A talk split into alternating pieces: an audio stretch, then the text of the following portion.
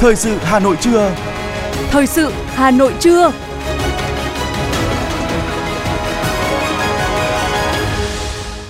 Kính chào quý vị và các bạn. Bây giờ là chương trình thời sự của Đài Phát thanh Truyền hình Hà Nội. Chương trình trưa nay thứ hai, ngày 11 tháng 12 có những nội dung chính sau đây.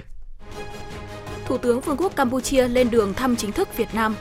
Chuyến thăm của Tổng Bí thư, Chủ tịch nước Tập Cận Bình, động lực mới cho quan hệ Việt Nam Trung Quốc. Khẩn trương hoàn thiện bàn giao mặt bằng khu công nghệ cao Hòa Lạc.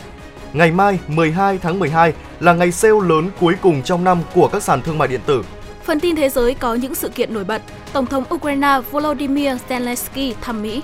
Indonesia, Hàn Quốc sử dụng đồng nội tệ của nhau. Và sau đây là nội dung chi tiết.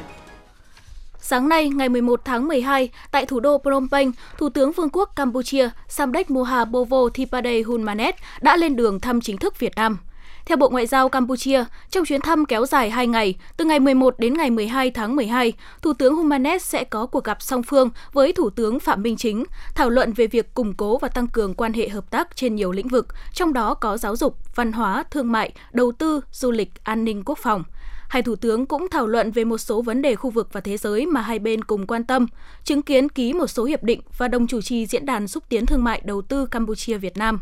Trong khuôn khổ chuyến thăm, Thủ tướng Humanet sẽ hội kiến với Tổng Bí thư Nguyễn Phú Trọng, Chủ tịch nước Võ Văn Thưởng và Chủ tịch Quốc hội Vương Đình Huệ. Thủ tướng Humanet cũng sẽ có bài phát biểu quan trọng về chính sách phát triển kinh tế của chính phủ Hoàng gia Campuchia và quan hệ kinh tế thương mại giữa Campuchia Việt Nam tại Đại học Ngoại thương Hà Nội. Đây là chuyến thăm đầu tiên tới Việt Nam của Thủ tướng Humanet kể từ khi thành lập chính phủ mới ở Campuchia vào tháng 8 vừa qua và cũng là chuyến thăm chính thức đầu tiên đến một số quốc gia thành viên ASEAN. Theo Bộ Ngoại giao Campuchia, chuyến thăm chính thức Việt Nam lần này của Thủ tướng Hun Manet sẽ làm sâu sắc hơn nữa mối quan hệ láng giềng tốt đẹp, hữu nghị truyền thống, hợp tác toàn diện và ổn định lâu dài vì lợi ích của nhân dân hai nước. Chương trình thời sự xin được tiếp tục với thông cáo của Ban Đối ngoại Trung ương Đảng. Thưa quý vị và các bạn, từ ngày 12 đến ngày 13 tháng 12 năm 2023, Tổng Bí thư, Chủ tịch nước Tập Cận Bình và phu nhân sẽ thăm cấp nhà nước đến Việt Nam – Chuyến thăm thu hút sự quan tâm đặc biệt của các chuyên gia, nhà nghiên cứu về quan hệ hai nước. Theo các chuyên gia, chuyến thăm của Tổng Bí thư Chủ tịch nước Trung Quốc Tập Cận Bình sẽ ghi dấu ấn nổi bật là điểm nhấn quan trọng đúng dịp kỷ niệm 15 năm quan hệ đối tác hợp tác chiến lược toàn diện Việt Nam Trung Quốc 2008-2023. Tiến sĩ Đào Ngọc Báu, Phó Viện trưởng phụ trách Viện Quan hệ Quốc tế Học viện Chính trị Quốc gia Hồ Chí Minh nhấn mạnh,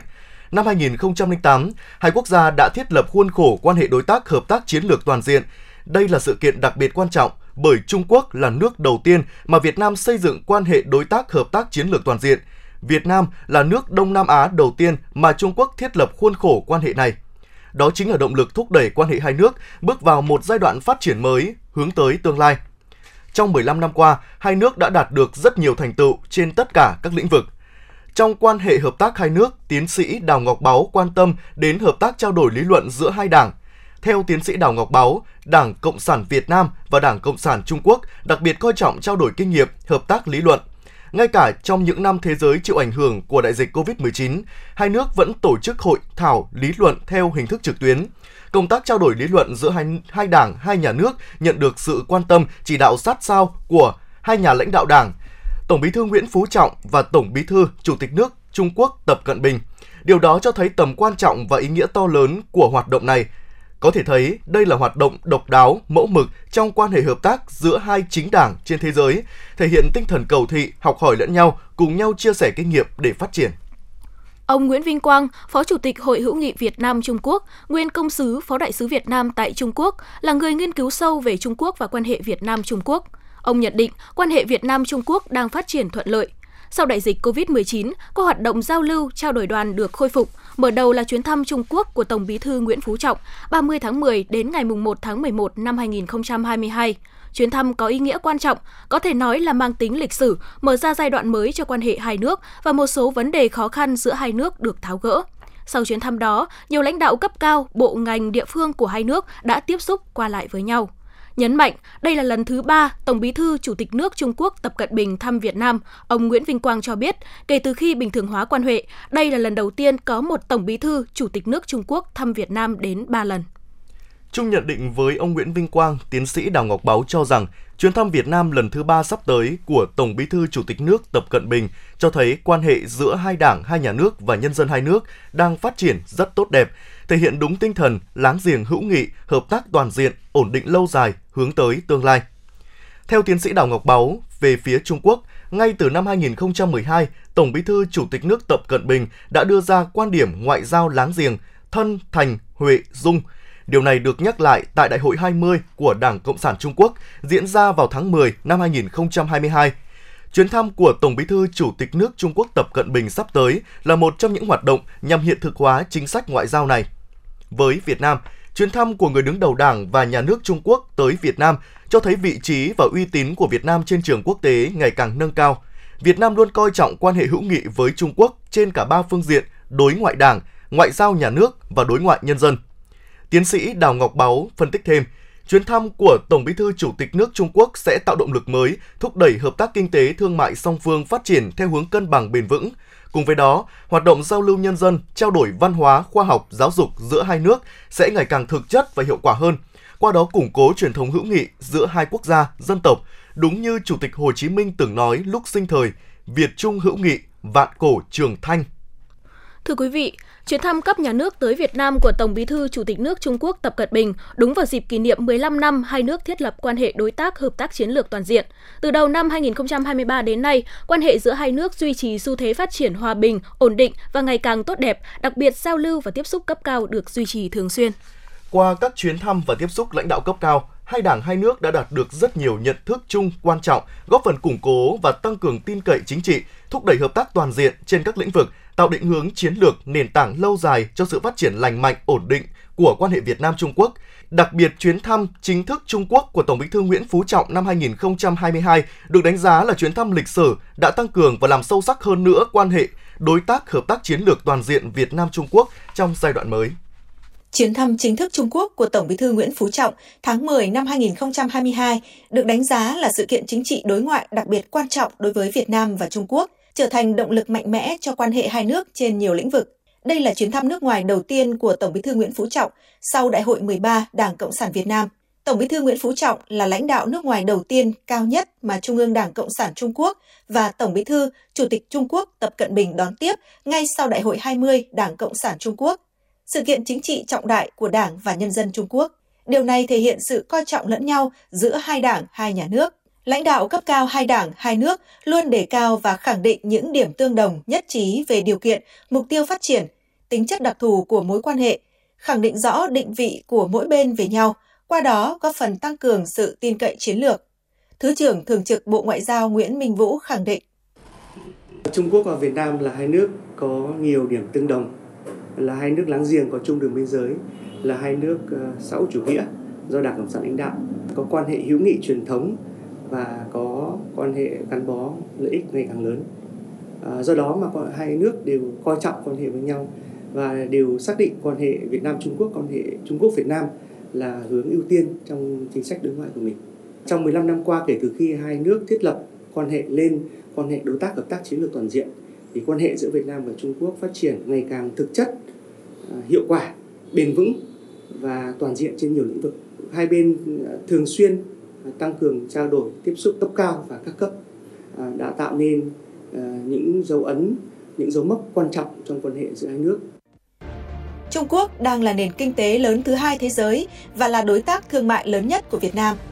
Ở chiều ngược lại, Việt Nam tiếp tục giữ vị trí đối tác thương mại lớn nhất của Trung Quốc trong ASEAN và đối tác thương mại lớn thứ tư của Trung Quốc trên thế giới.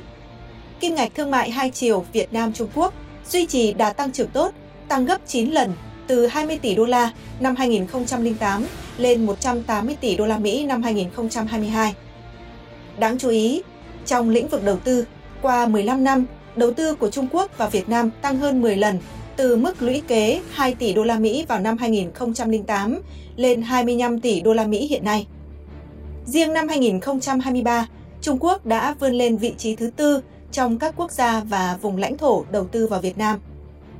Hợp tác địa phương giữa hai nước, nhất là các tỉnh, khu biên giới cũng đang ngày càng phát huy hiệu quả thực chất, góp phần làm phong phú và sâu sắc thêm nội hàm quan hệ đối tác hợp tác chiến lược toàn diện Việt Nam Trung Quốc. Trong đó, quan hệ kinh tế thương mại giữa các địa phương đóng vai trò quan trọng trong thúc đẩy hợp tác kinh tế thương mại hai nước.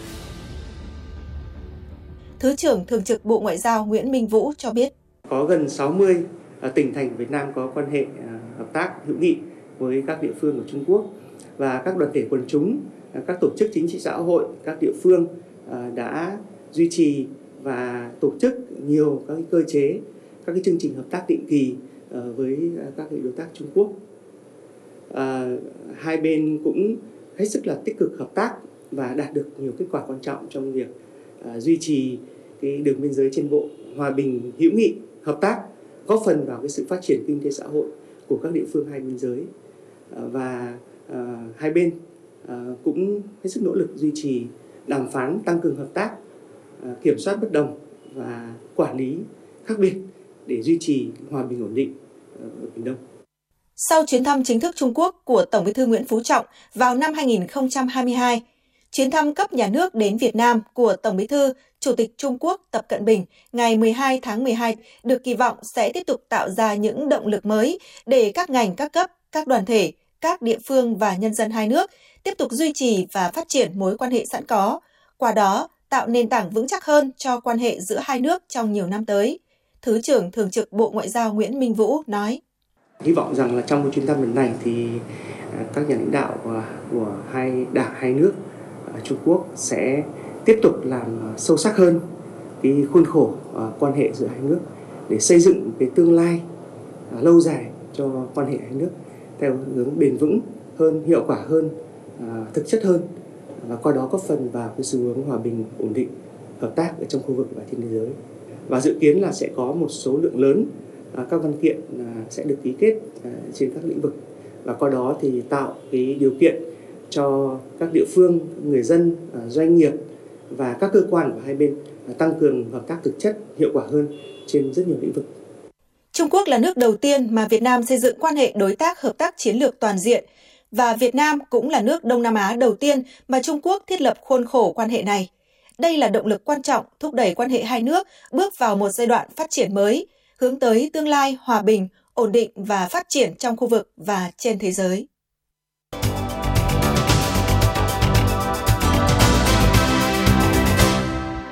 Thưa quý vị và các bạn, cửa khẩu quốc tế hữu nghị là điểm đầu của quốc lộ 1A thuộc địa phận thị trấn Đồng Đăng, huyện Cao Lộc, cách thành phố Lạng Sơn 17 km về phía Bắc, cách thủ đô Hà Nội chừng 171 km về phía Đông Bắc. Nơi đây được coi là phên dậu của Tổ quốc, là cửa khẩu quan trọng bậc nhất về đường bộ, nơi diễn ra nhiều sự kiện trọng đại bang giao giữa hai nước Việt Trung, ghi nhận của phóng viên Ngọc Ánh.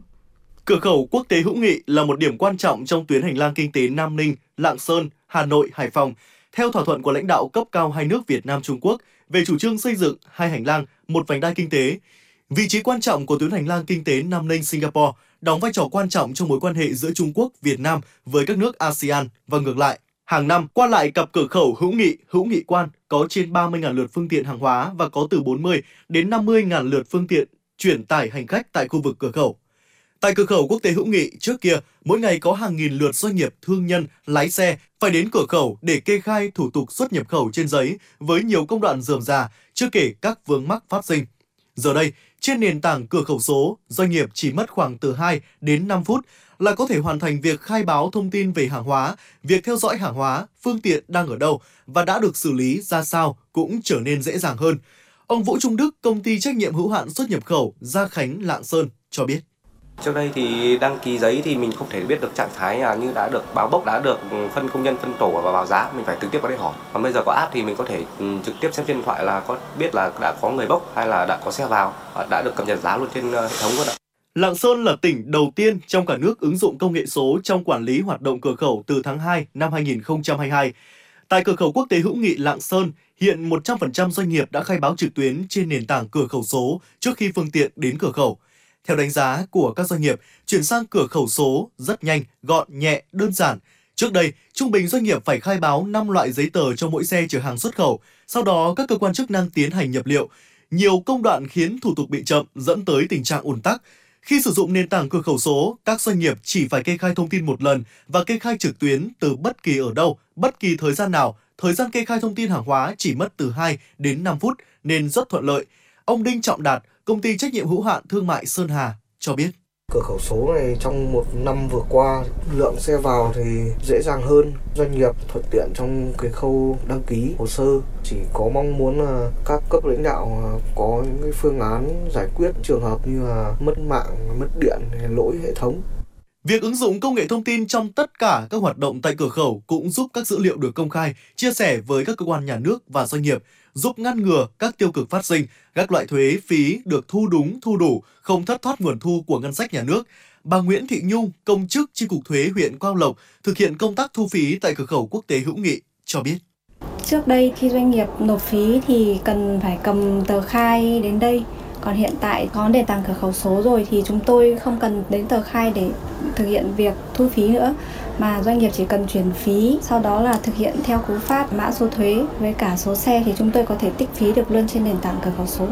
so với trước đây công việc của chúng tôi khi có nền tảng cửa khẩu số thì được giảm xuống 70%. Có thể nói, việc triển khai cửa khẩu số đang dần tạo nên một mô hình kiểu mẫu về cửa khẩu số trong cả nước, góp phần hình thành hệ thống cửa khẩu số quốc gia, phục vụ cho quản lý nhà nước của chính phủ và các địa phương, phòng chống tiêu cực, phục vụ người dân và doanh nghiệp. Với trọng tâm là nền tảng cửa khẩu số, thời gian tới cửa khẩu thông minh, các địa phương trên cả nước sẽ phát huy được tối đa tiềm năng thế mạnh của mình trong kinh tế cửa khẩu, qua đó góp phần hiện đại hóa khu vực cửa khẩu, đẩy mạnh xuất khẩu hàng hóa của Việt Nam sang Trung Quốc cũng như nhập khẩu hàng hóa thiết yếu từ nước bạn để phục vụ sản xuất và đời sống, nâng cao năng lực cạnh tranh của hàng hóa Việt Nam, góp phần thúc đẩy sự phát triển của kinh tế đất nước.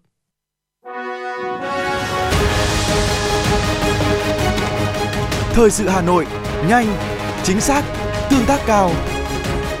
Thời sự Hà Nội, nhanh, chính xác, tương tác cao.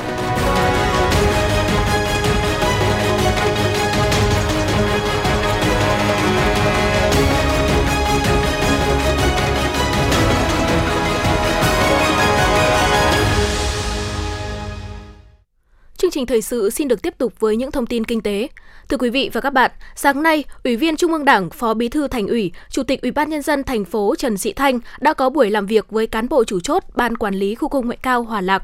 Tại buổi làm việc, đại diện Ban Quản lý Khu Công nghệ cao Hòa Lạc đã báo cáo nhanh về kết quả thực hiện công tác năm 2023 và phương hướng nhiệm vụ năm 2024 đồng thời đề xuất một số khó khăn vướng mắc và kiến nghị với thành phố như về công tác giải phóng mặt bằng, chuyển giao kiện toàn bộ máy, cơ chế chính sách đối với khung công nghệ cao. Trao đổi trực tiếp thẳng thắn với cán bộ chủ chốt, Ban Quản lý Khu Công nghệ cao Hòa Lạc, người đứng đầu chính quyền thành phố nhấn mạnh, nội dung làm việc hôm nay thể hiện quyết tâm chính trị và sự kỳ vọng của thành phố vào khu công nghệ cao này. Đây là đây sẽ là nơi đóng góp vào phát triển khoa học công nghệ của thủ đô và là nơi xây dựng hệ sinh thái khởi nghiệp. Chủ tịch Ủy ban nhân dân thành phố đánh giá, Hà Nội đã thực hiện nghiêm túc chỉ đạo của chính phủ với nhận thức đúng đắn rằng sự phát triển của khu công nghệ cao Hòa Lạc chính là của thành phố, trở thành cực tăng trưởng cao, bền vững của thủ đô. Hiện để xây dựng thành công khu công nghệ cao Hòa Lạc, ngoài việc phải có quy hoạch tốt, có đủ vốn để triển khai, có cơ chế ưu đãi, môi trường đầu tư và sự ủng hộ của các nhà đầu tư thì cần tiến hành xây dựng cơ sở hạ tầng, dịch vụ để thu hút nhà đầu tư. Về giải phóng mặt bằng, Chủ tịch Ủy ban nhân dân thành phố yêu cầu trong năm 2024, huyện Thạch Thất và Quốc Oai phải hoàn thiện bàn giao 169 ha mặt bằng còn lại. Trước mắt, Ban quản lý khu công nghệ cao Hòa Lạc phải làm tốt công tác tư tưởng cho cán bộ, viên chức, người lao động và ổn định tổ chức bộ máy của đơn vị, phải kịp thời tháo gỡ các khó khăn vướng mắc, tiếp tục hoàn thiện thể chế, chính sách mang tính đặc thù để khu công nghệ cao phát triển đồng bộ, nhanh hơn trong thời gian tới. Dịp 12 tháng 12 này là ngày sale lớn cuối cùng trong năm của các sàn thương mại điện tử. Dự kiến nhân dịp này, các sàn thương mại điện tử tiếp tục đưa ra loạt khuyến mãi đậm nhằm thu hút các tín đồ mua sắm. Đây cũng là dịp hưởng ứng chương trình khuyến mại tập trung quốc gia 2023 do Bộ Công Thương chủ trì tổ chức. Với mục tiêu thúc đẩy tiêu dùng nội địa và hỗ trợ cộng đồng địa phương, đại diện Lazada cho biết sẽ tiếp tục khuấy động dịp cuối năm với lễ hội mua sắm 12 tháng 12 cùng với mức giảm lên đến 90% toàn sàn. Sàn Shopee Live Sale sinh nhật với ưu đãi đặc biệt dành cho người dùng đến 90% trên Shopee Live, miễn hết phí ship cùng với cơ hội trúng 120 điện thoại thông minh mới. Trong tháng 12 năm 2023, Công an phường Kiến Hưng, quận Hà Đông đã chính thức đưa vào vận hành hệ thống chuông cảnh báo kết nối hệ thống báo động từ các cơ sở kinh doanh vàng bạc đá quý trên địa bàn về trụ sở công an phường. Với hệ thống cảnh báo thông minh này, bất kỳ cơ sở kinh doanh vàng bạc đá quý nào xảy ra sự cố, có dấu hiệu của hành vi phạm tội, nhân viên chỉ cần bấm nút cảnh báo là lực lượng chức năng sẽ có mặt để xử lý nhanh chóng các tình huống có liên quan đến sự cố an ninh trật tự. Cơ quan Cảnh sát điều tra Bộ Công an vừa khởi tố vụ án khởi tố 27 bị can về hành vi tổ chức đánh bạc và đánh bạc bằng hình thức poker. Qua tài liệu của cơ quan điều tra, từ tháng 10 năm 2019, công ty trách nhiệm hữu hạn dịch vụ TPT Hà Nội được thành lập. Sau đó công ty này đã tiến hành các thủ tục xin thành lập câu lạc bộ Lucas Palace. Câu lạc bộ Lucas Palace đã tổ chức cho hàng nghìn người đăng ký thẻ thành viên tham gia chơi poker theo tour, lấy giải thưởng và đánh bạc bằng hình thức poker. Người chơi sử dụng điểm chip đã mua để đặt cược. Mỗi ván bị cắt lại 5% trên tổng số tiền đặt cược. Ngày 15 tháng 10 năm 2023, câu lạc bộ Lucas Palace đang tổ chức cho nhiều người Việt Nam và người nước ngoài tham gia đánh bạc bằng hình thức poker tại phòng VIP 1, VIP 3 tầng 3 thì bị tổ công tác Cục Cảnh sát hình sự Bộ Công an phối hợp với Bộ Tư lệnh Cảnh sát cơ động, Phòng Cảnh sát hình sự Công an thành phố Hà Nội kiểm tra phát hiện bắt quả tang. Cơ quan Cảnh sát điều tra Bộ Công an đang tiếp tục điều tra mở rộng vụ án để làm rõ hành vi các đối tượng có liên quan.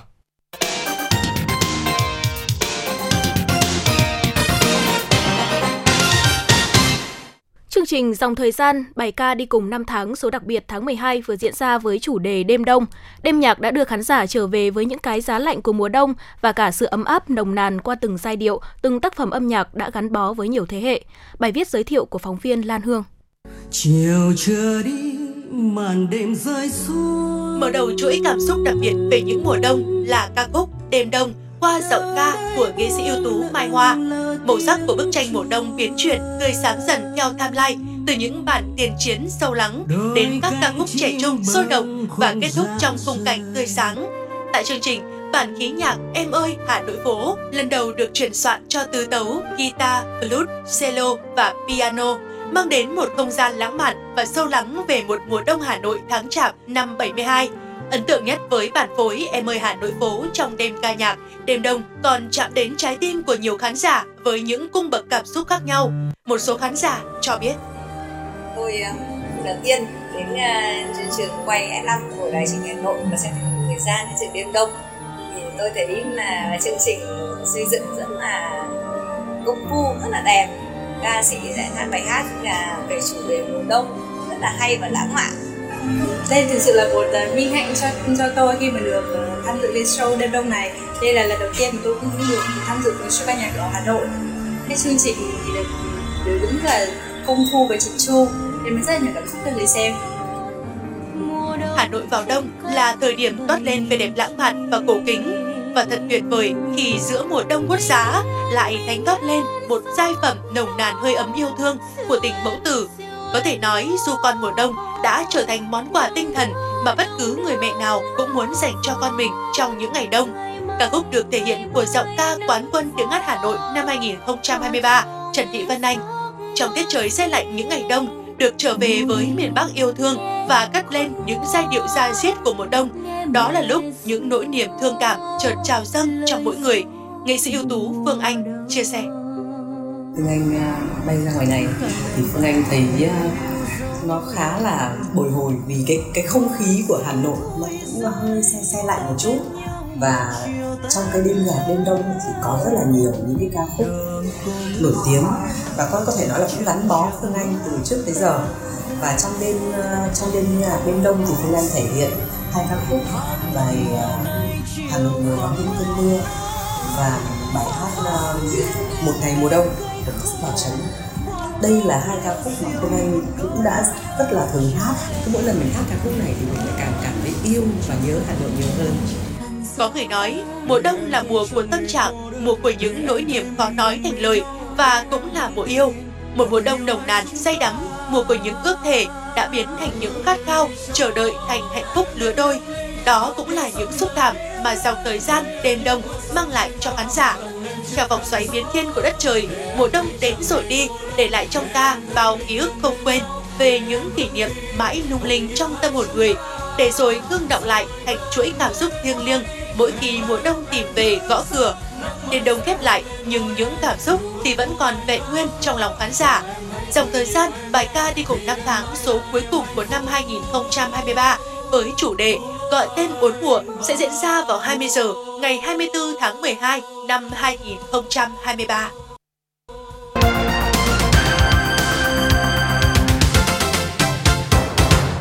Quý vị và các bạn đang nghe chương trình thời sự của Đài Phát thanh Truyền hình Hà Nội. Phần tin thế giới sẽ tiếp nối chương trình.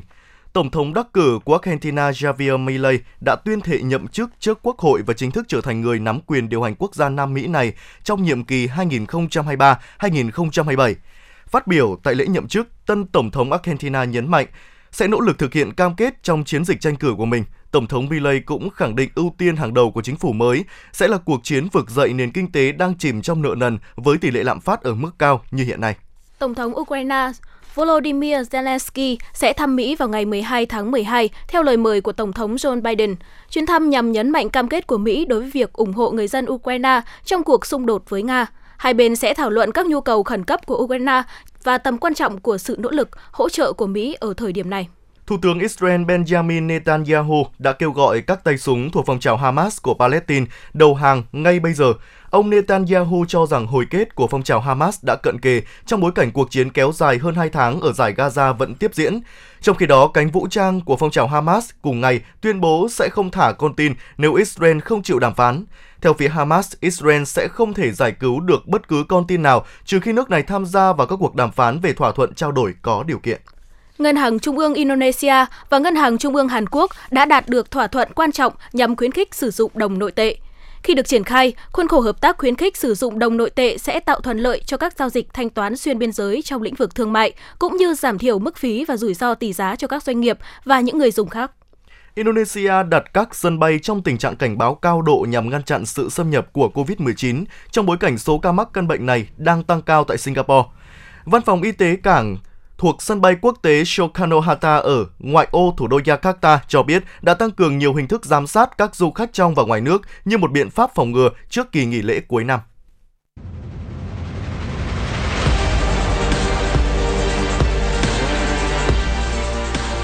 Bản tin thể thao Bản tin thể thao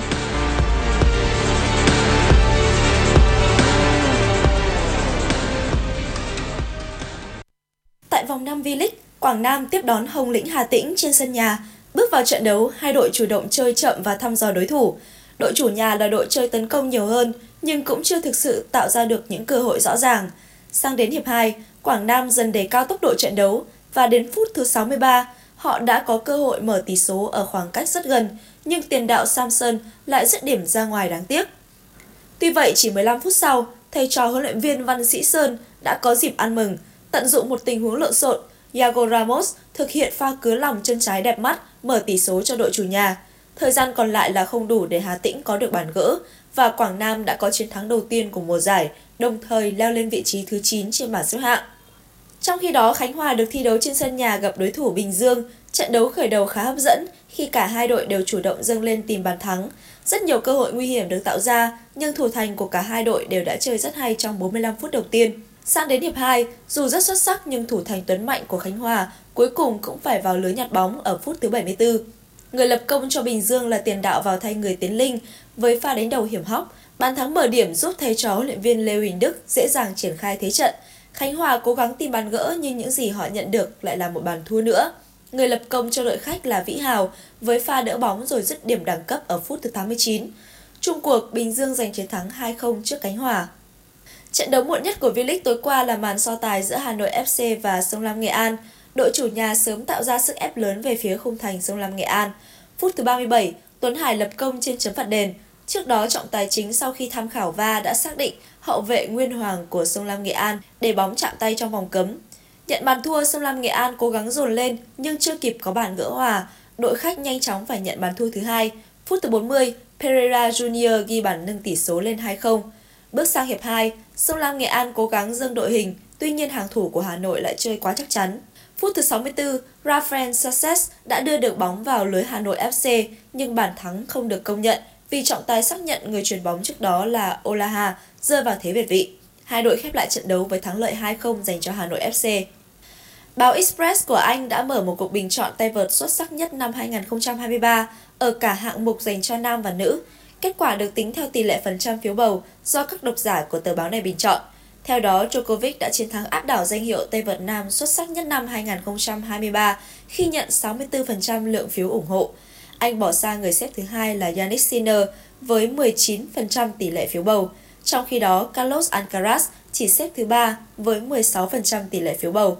Còn ở hạng mục dành cho tay vật nữ, Iga Swiatek được vinh danh. Cô nhận tỷ lệ phiếu bầu là 47%, người xếp thứ hai là Coco Gauff với 27% tỷ lệ phiếu bầu.